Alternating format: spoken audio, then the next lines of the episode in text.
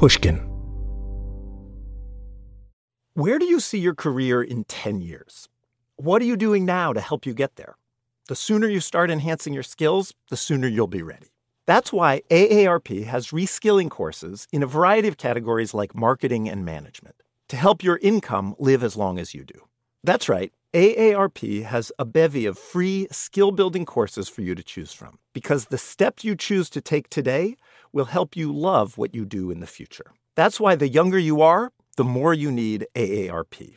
Learn more at aarp.org/skills. The most innovative companies are going further with T-Mobile for Business. The PGA of America is helping lower scores and elevate fan experiences with AI coaching tools and 5G connected cameras. AAA is getting more drivers back on the road fast with location telematics. And the Las Vegas Grand Prix is powering race day operations with 5G connectivity, giving fans an experience at the speed they deserve. This is accelerating innovation with T-Mobile for Business. Take your business further at t-mobile.com/now.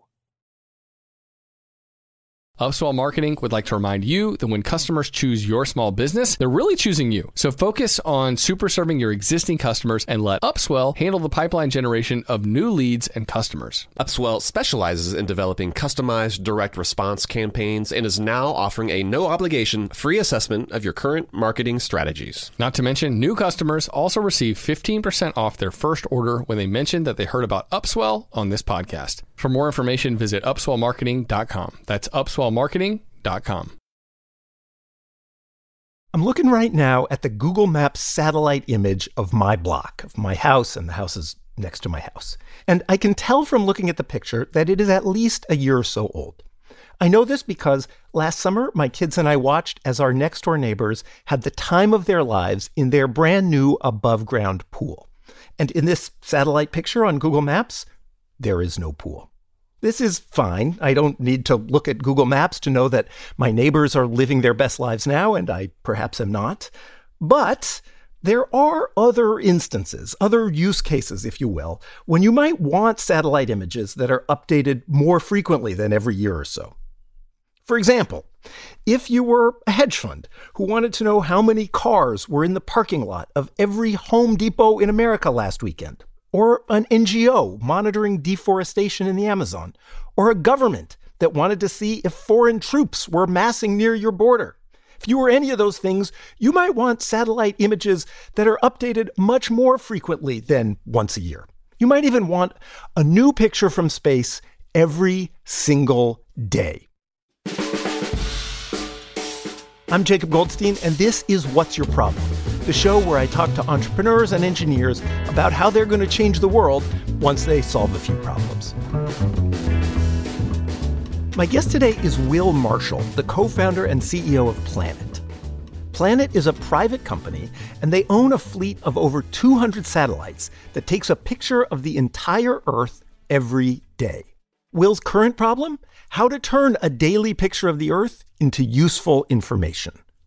Will started his career as an engineer at NASA, and while he was there, he and a colleague came up with the idea for Planet.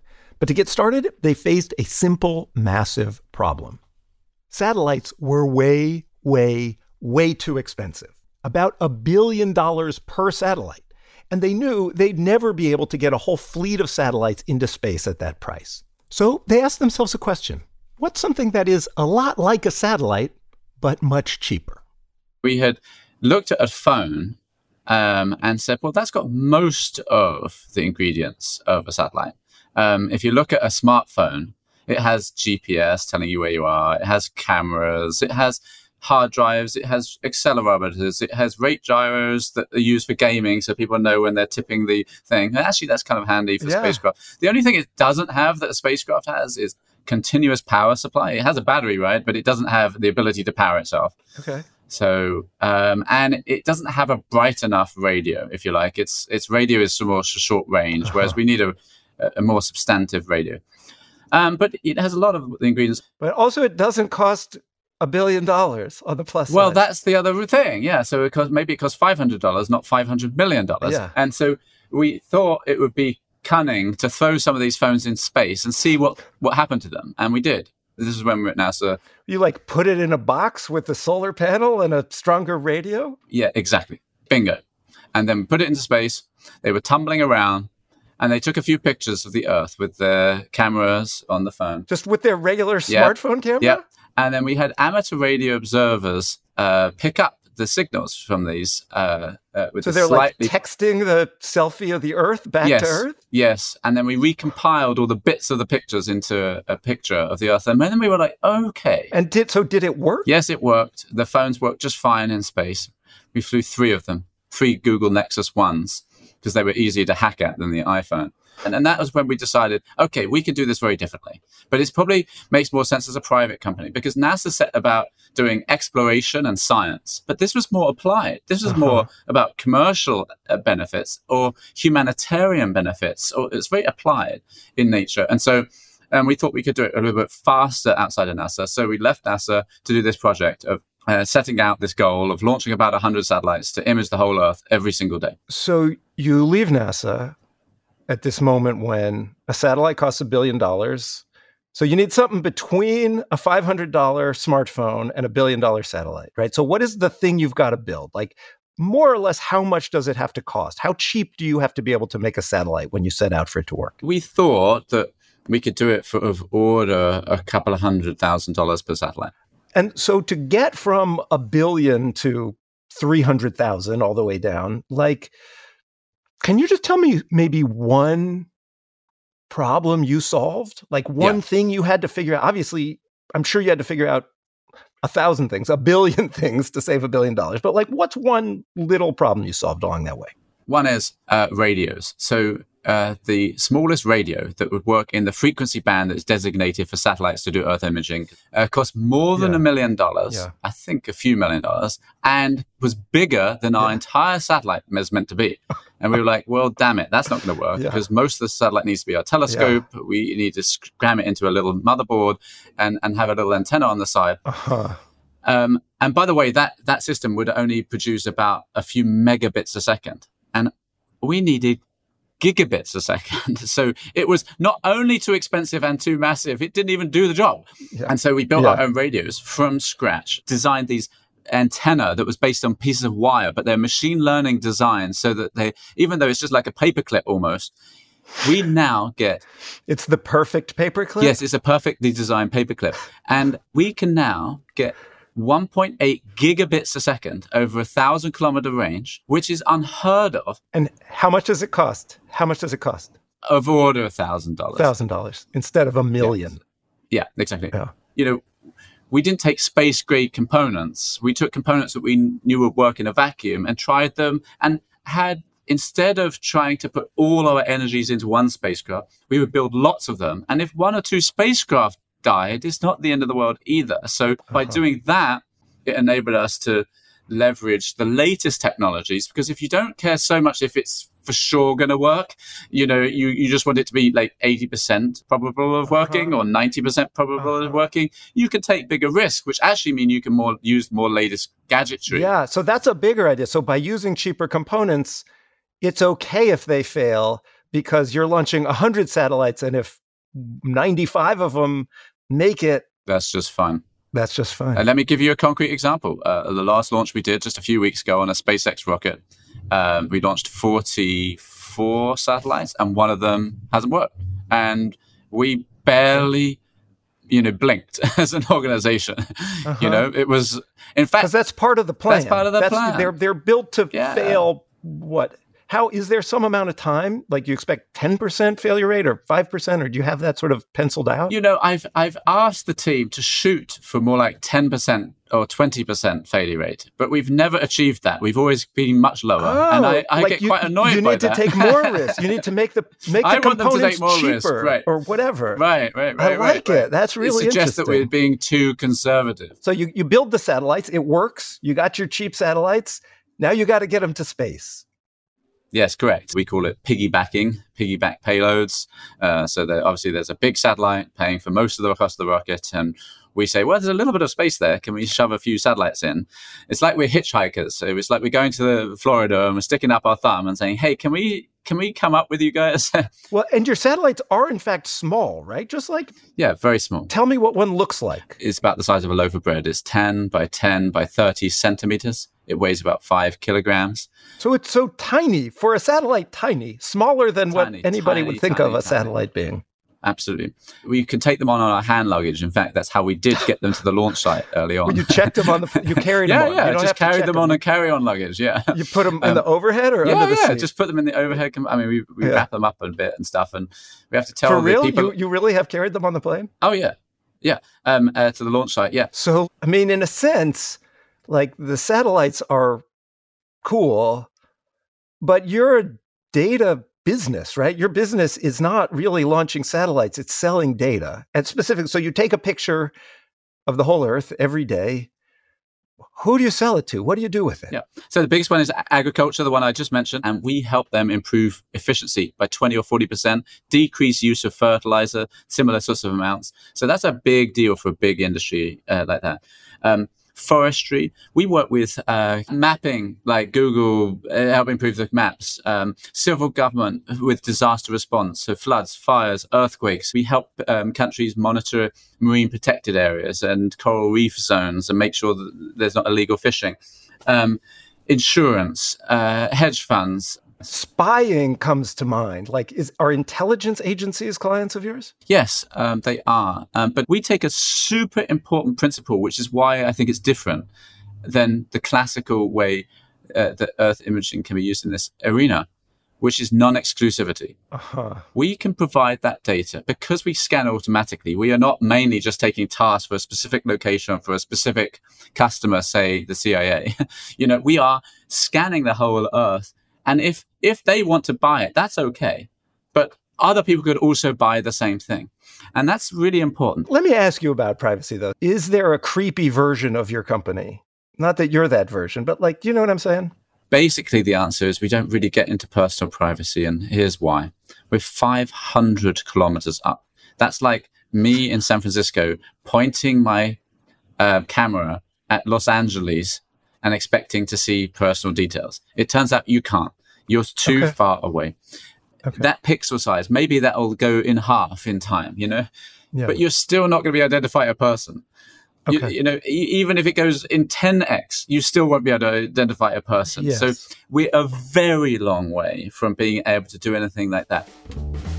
After the break, Will's next big problem. How do you turn a picture of the Earth into useful, actionable information?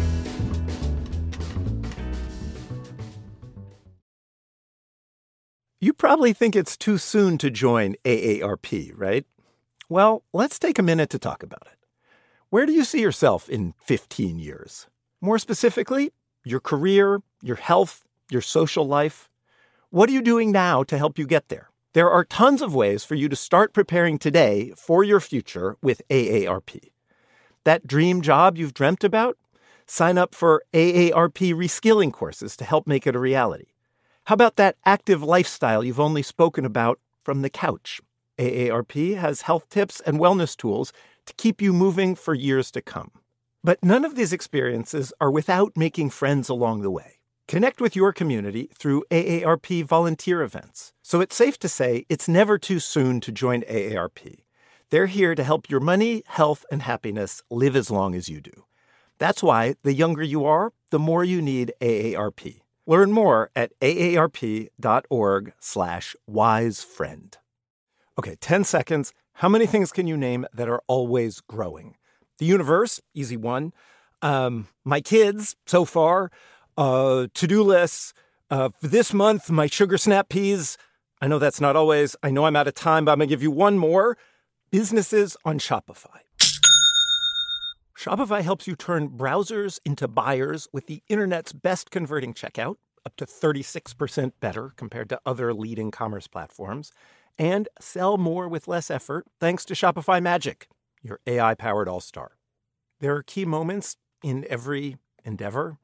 I ask pretty much everybody I interview on this show about their key moments, their breakthroughs, their failures, their turnarounds, and Shopify can be there for you at all of your key moments. Sign up for a $1 per month trial period at shopify.com slash problem. Go to shopify.com slash problem now to grow your business no matter what stage you're in. Shopify.com slash problem.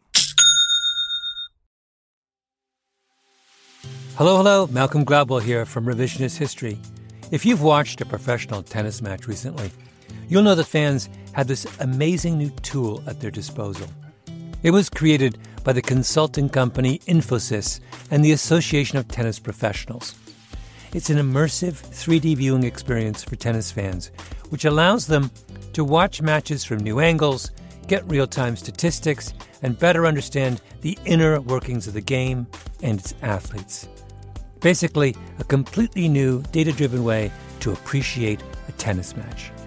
It's been a huge hit, and I'm proud to say that the Infosys Tennis platform earned first place in the customer experience category at the Unconventional Awards from T Mobile for Business, an event held at Mobile World Congress in Las Vegas that celebrates customers who've boldly innovated for the sake of meaningful change. And I think it's important to point out that innovation like this doesn't just require a great idea and exploit some great underlying technology. It takes courage.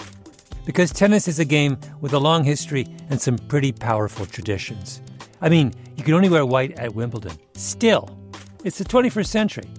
And here was an idea that said we can dramatically change the way a fan watches a match. We can feed them data. We can allow them to see things they could never see before with the naked eye, or even conventional camera angles. If you want to turn a world upside down, you have to have a pretty strong backbone. That's a lot of what the T Mobile for Business Unconventional Awards are all about. Finding people and companies who show that kind of boldness. I encourage you to enter. It's a fantastic event and a great way to be recognized for your brave, outside the box thinking in front of the industry's most influential leaders, and an even better way to say, I told you so. You can enter by July 31st at tmobile.com slash unconventional awards.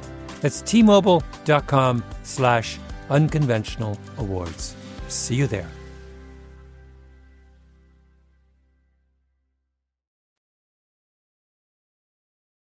That's the end of the ads. Now we're going back to the show.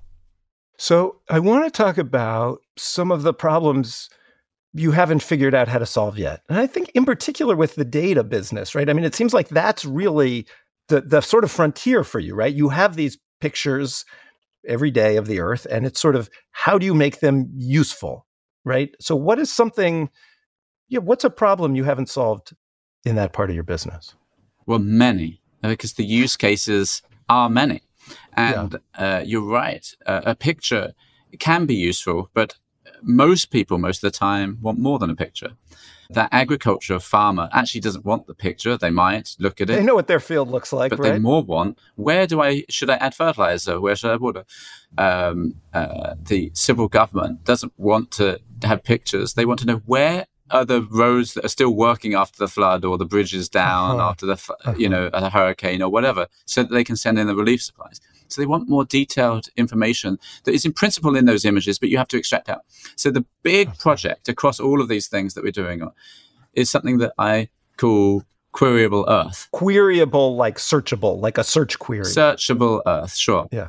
And yeah. Th- so the, the reason I think about it that way, think about this: Google indexed what's on the internet and made it searchable, right? It made a database of where all the pages are, what contents are where, so that when you type in whatever, you get an answer that's relevant.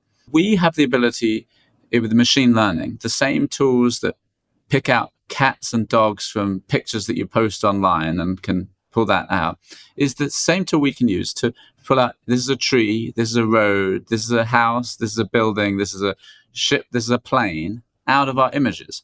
So we call it object identification using computer vision or machine learning or artificial intelligence is the broadest category. Um, then you can imagine that the interface to our data becomes less and less the imagery of the earth and more and more a little search box. And you can put yeah. in, hey, how many roads are there in India? Give me a plot of that right. versus time. Right. Tell right. me where the deforestation is between this month and last month in the Congo Basin or yeah. um, the Amazon the kind of data that you should be able to pull out. And I call it, yeah, queryable Earth. So that's the dream. That's the it's goal. big problem. What? It's a big problem. I mean, it's fundamentally an AI machine learning problem. Like, are you Yeah. guys, do you guys have to solve that AI machine learning problem? Is it sort of the frontier of machine learning and really turning images into data, right? Or at least into language? I mean, what, what has to happen? How do you solve that problem? Well, luckily, computer vision has come a long way, and we don't have to solve it all ourselves. We are doing some of that uh, machine learning ourselves, uh, but we also work with partners, um, especially because a lot of it's bespoke to different regions, to different problem statements. Uh-huh. So we have done some core things that we think a lot of people are interested in: roads, buildings, ships, planes. Uh, there's a number more who are we going after. And just to be clear, can anybody who wants to just go to your website and search whatever? How many roads are there in Michigan? No. Okay. No, you can't actually. Uh, uh, you you can sign on a trial account and you can get some of these capabilities, but generally this is set up for at the present more sophisticated users. Uh, I don't mean to. I don't know how sophisticated That's you cool. are personally. I'm sitting here in my closet recording a podcast. I'm happy to be an unsophisticated user. but but you know, Google uses our APIs, and those big Uh-huh. ad companies use our APIs, and they, they have teams of people. And but but that's exactly the problem we're trying to crack is to help. Um, everyone to be able to have access to this data, not just Yeah. the big organizations that have teams of people with PhDs in satellite imagery processing. You know, we Yeah. want to enable it to be that little insurance company, that little that little um, NGO, that university team that's doing research on penguins or whatever. You know, like we want them all to be able to leverage the data. So how Yeah. do we make it easier to use? How do we help them to build the models that they need? And build, Yeah. So we're trying to build infrastructure that helps them refine this data to make it useful. I mean, you need like automation in the middle, right? You there's like you got all the pictures, Yeah. and then you got people who want information out of the pictures. Correct. And right now, it's hard and expensive to get the information out of the That's pictures. correct. And so you got to automate a lot of that process. Bingo.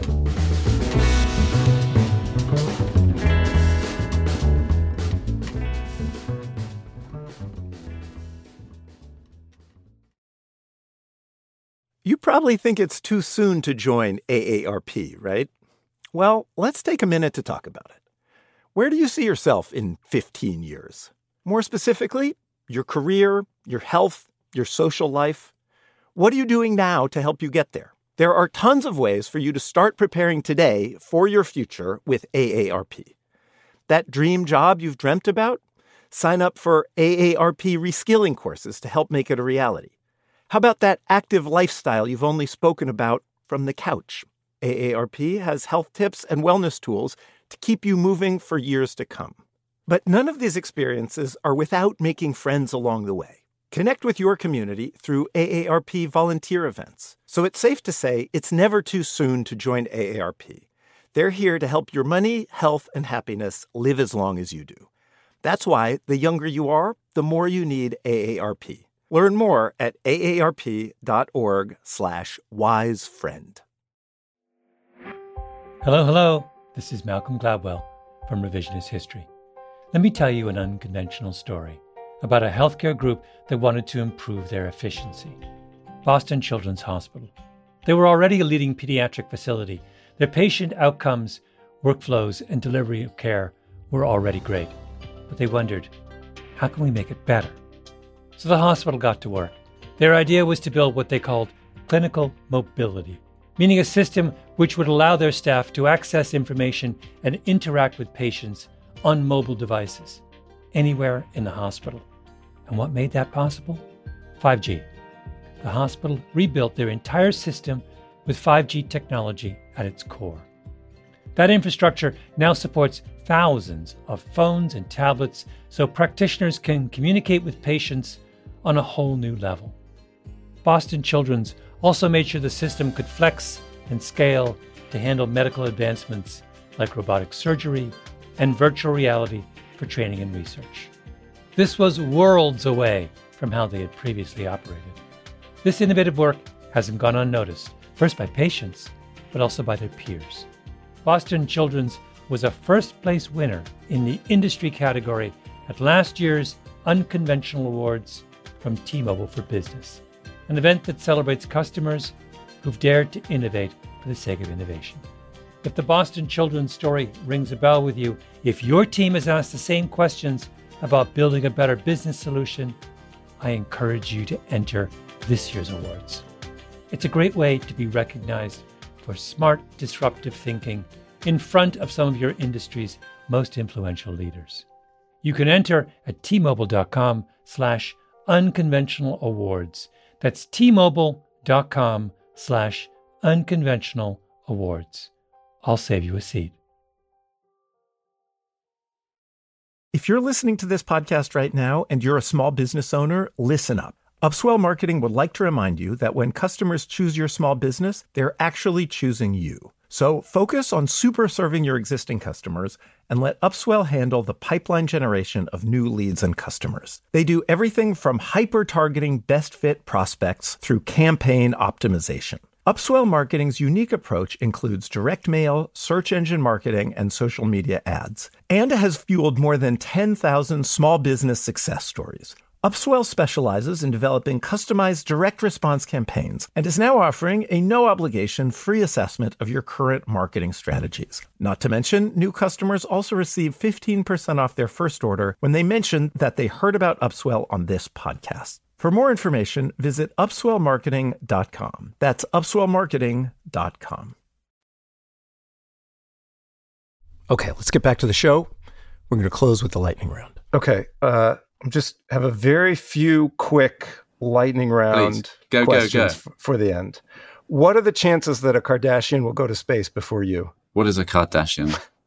Let me ask it another way. What are the chances you'll go to space? Um, I think that um, there's a good chance uh, that anyone that wants to go to space will go if they really, you know, in our lifetime. Um, Do you want to go to space? Do you want yeah, to to I. I would quite like to, but it's not my main goal in life. I would love to see the Earth. I'd especially love to go around the moon and look back at the Earth and Ah, see the Earth good like four times wider than the moon in the sky and be able to see the beautiful um, cradle of civilization. That's a good one. Um, Star Wars or Star Trek? Star Trek for sure. What's one piece of advice you'd give somebody trying to solve a hard problem? um, stick with it. You know, I think the biggest thing that differentiates those that succeed, those that don't, is less the idea and the timing, both of which are important, but more the uh, staying power. It's in it's perseverance. Uh, and and I think you know you've got to f- do keep on going in the face of a lot of people saying it's not possible. Good. You have any favorite images that Planet has ever captured?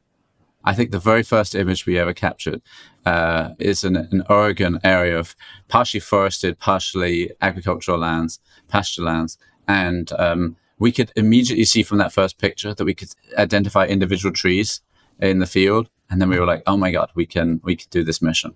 You think you'll ever leave Planet? Leave planet? Did you say? Yeah. Like, is there Well, some you- moment when it'll be time for you to do something else? Last question. It's it's definitely my life's work, uh, and I, I'd be surprised if I'm not working here in some capacity for a while. I mean, look, I enjoy it, and um, I think I'm more likely to leave the planet than planet.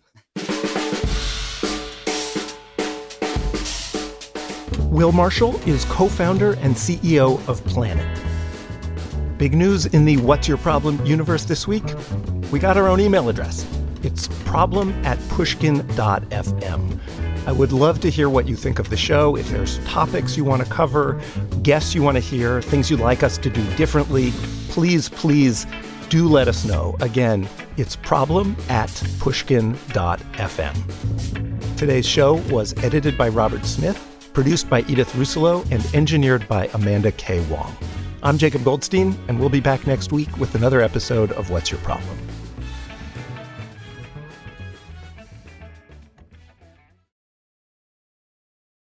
Upswell Marketing would like to remind you that when customers choose your small business, they're really choosing you. So focus on super serving your existing customers and let Upswell handle the pipeline generation of new leads and customers. Upswell specializes in developing customized direct response campaigns and is now offering a no obligation free assessment of your current marketing strategies. Not to mention, new customers also receive 15% off their first order when they mention that they heard about Upswell on this podcast. For more information, visit upswellmarketing.com. That's upswellmarketing.com.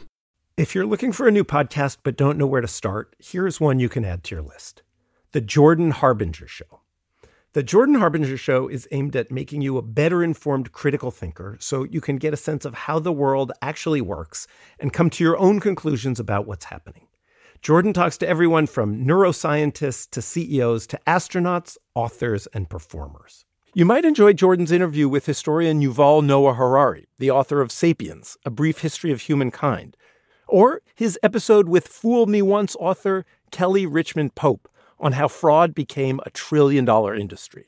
Whether Jordan's conducting an interview or giving advice to a listener, you'll find something useful that you can apply to your own life in every episode of The Jordan Harbinger Show. That could mean learning how to ask for advice the right way, or it could just be discovering a slight mindset tweak that changes how you see the world. Search for The Jordan Harbinger Show. That's H A R B I N G E R on Apple Podcasts, Spotify, iHeartRadio, or wherever you listen to podcasts.